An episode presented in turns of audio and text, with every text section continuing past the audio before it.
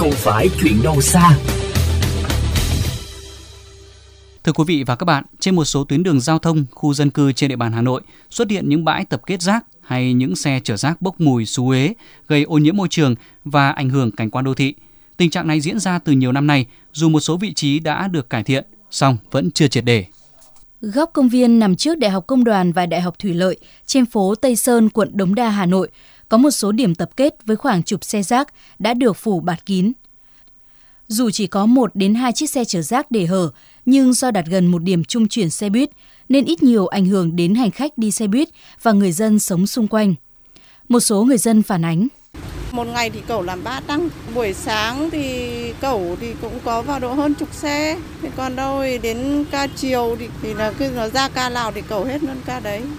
Nhưng về cơ bản thì thấy chỗ này hơi bẩn, rõ công viên rõ đẹp mà để xe rác thì không hợp lý lắm. Thấy nắng thì nó hơi hôi thì để nó hơi mất mỹ quan thôi. Tình trạng các xe chở rác tập kết ngay trên các tuyến đường giao thông, trên vỉa hè hay các đoạn đường đông người qua lại xảy ra khá phổ biến trên địa bàn thành phố Hà Nội. Đơn cử như tại điểm tập kết rác vào buổi sáng buổi chiều hàng ngày, ở đoạn đường đối diện với số nhà 60 Vũ Trọng Khánh, ngã tư Nguyễn Khuyến, đường 19 tháng 5, quận Hà Đông. Dù rác sau khi được tập kết sẽ được nhanh chóng chuyển đi, nhưng đi qua khu vực này vẫn nhếch nhác, không sạch sẽ và có mùi hôi của nước rác. Mỗi khi đi qua khu vực này, nhiều người dân phải bịt mũi hoặc đi thật nhanh. Cô Thúy Mai ở phường Thượng Đình, quận Thanh Xuân cho rằng thời gian nhân viên môi trường đi thu gom rác sinh hoạt hàng ngày ở khu vực này còn bất cập. Vì vào 17 giờ chiều, phần lớn người dân không có nhà, dẫn đến tình trạng nhiều hộ gia đình để các túi rác ngay mặt đường hoặc vứt rác không đúng nơi quy định, gây mất vệ sinh môi trường. Cô Mai nêu ý kiến. Từ Khương Đình vào Kim Giang ấy, hai cái dẻo bên đường mà nó sát ngay ở cái chỗ đằng sau lưng nhà máy cao su là cái dọc đường đấy thì nhiều khi rác rất là vẫn còn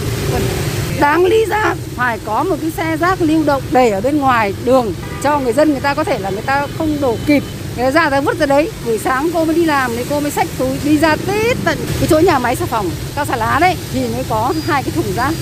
từ nhiều năm nay, số lượng điểm truyền tải trung chuyển rác trên địa bàn thành phố không đủ đáp ứng nhu cầu. Tiến sĩ Trần Văn Miều, phụ trách truyền thông Hội Bảo vệ Thiên nhiên và Môi trường Việt Nam cho rằng,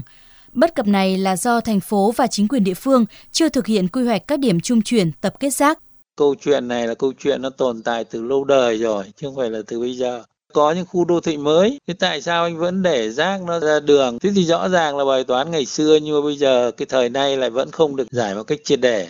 với tốc độ đô thị hóa như hiện nay, mật độ dân số ngày càng đông và lượng rác thải sinh hoạt sẽ còn tiếp tục tăng. Nếu không có những giải pháp căn cơ về công tác thu gom, vận chuyển và xử lý rác sinh hoạt, tình trạng những điểm tập kết xe rác mất vệ sinh, ô nhiễm môi trường sẽ còn tồn tại, ảnh hưởng đến hình ảnh thành phố xanh sạch đẹp của thủ đô.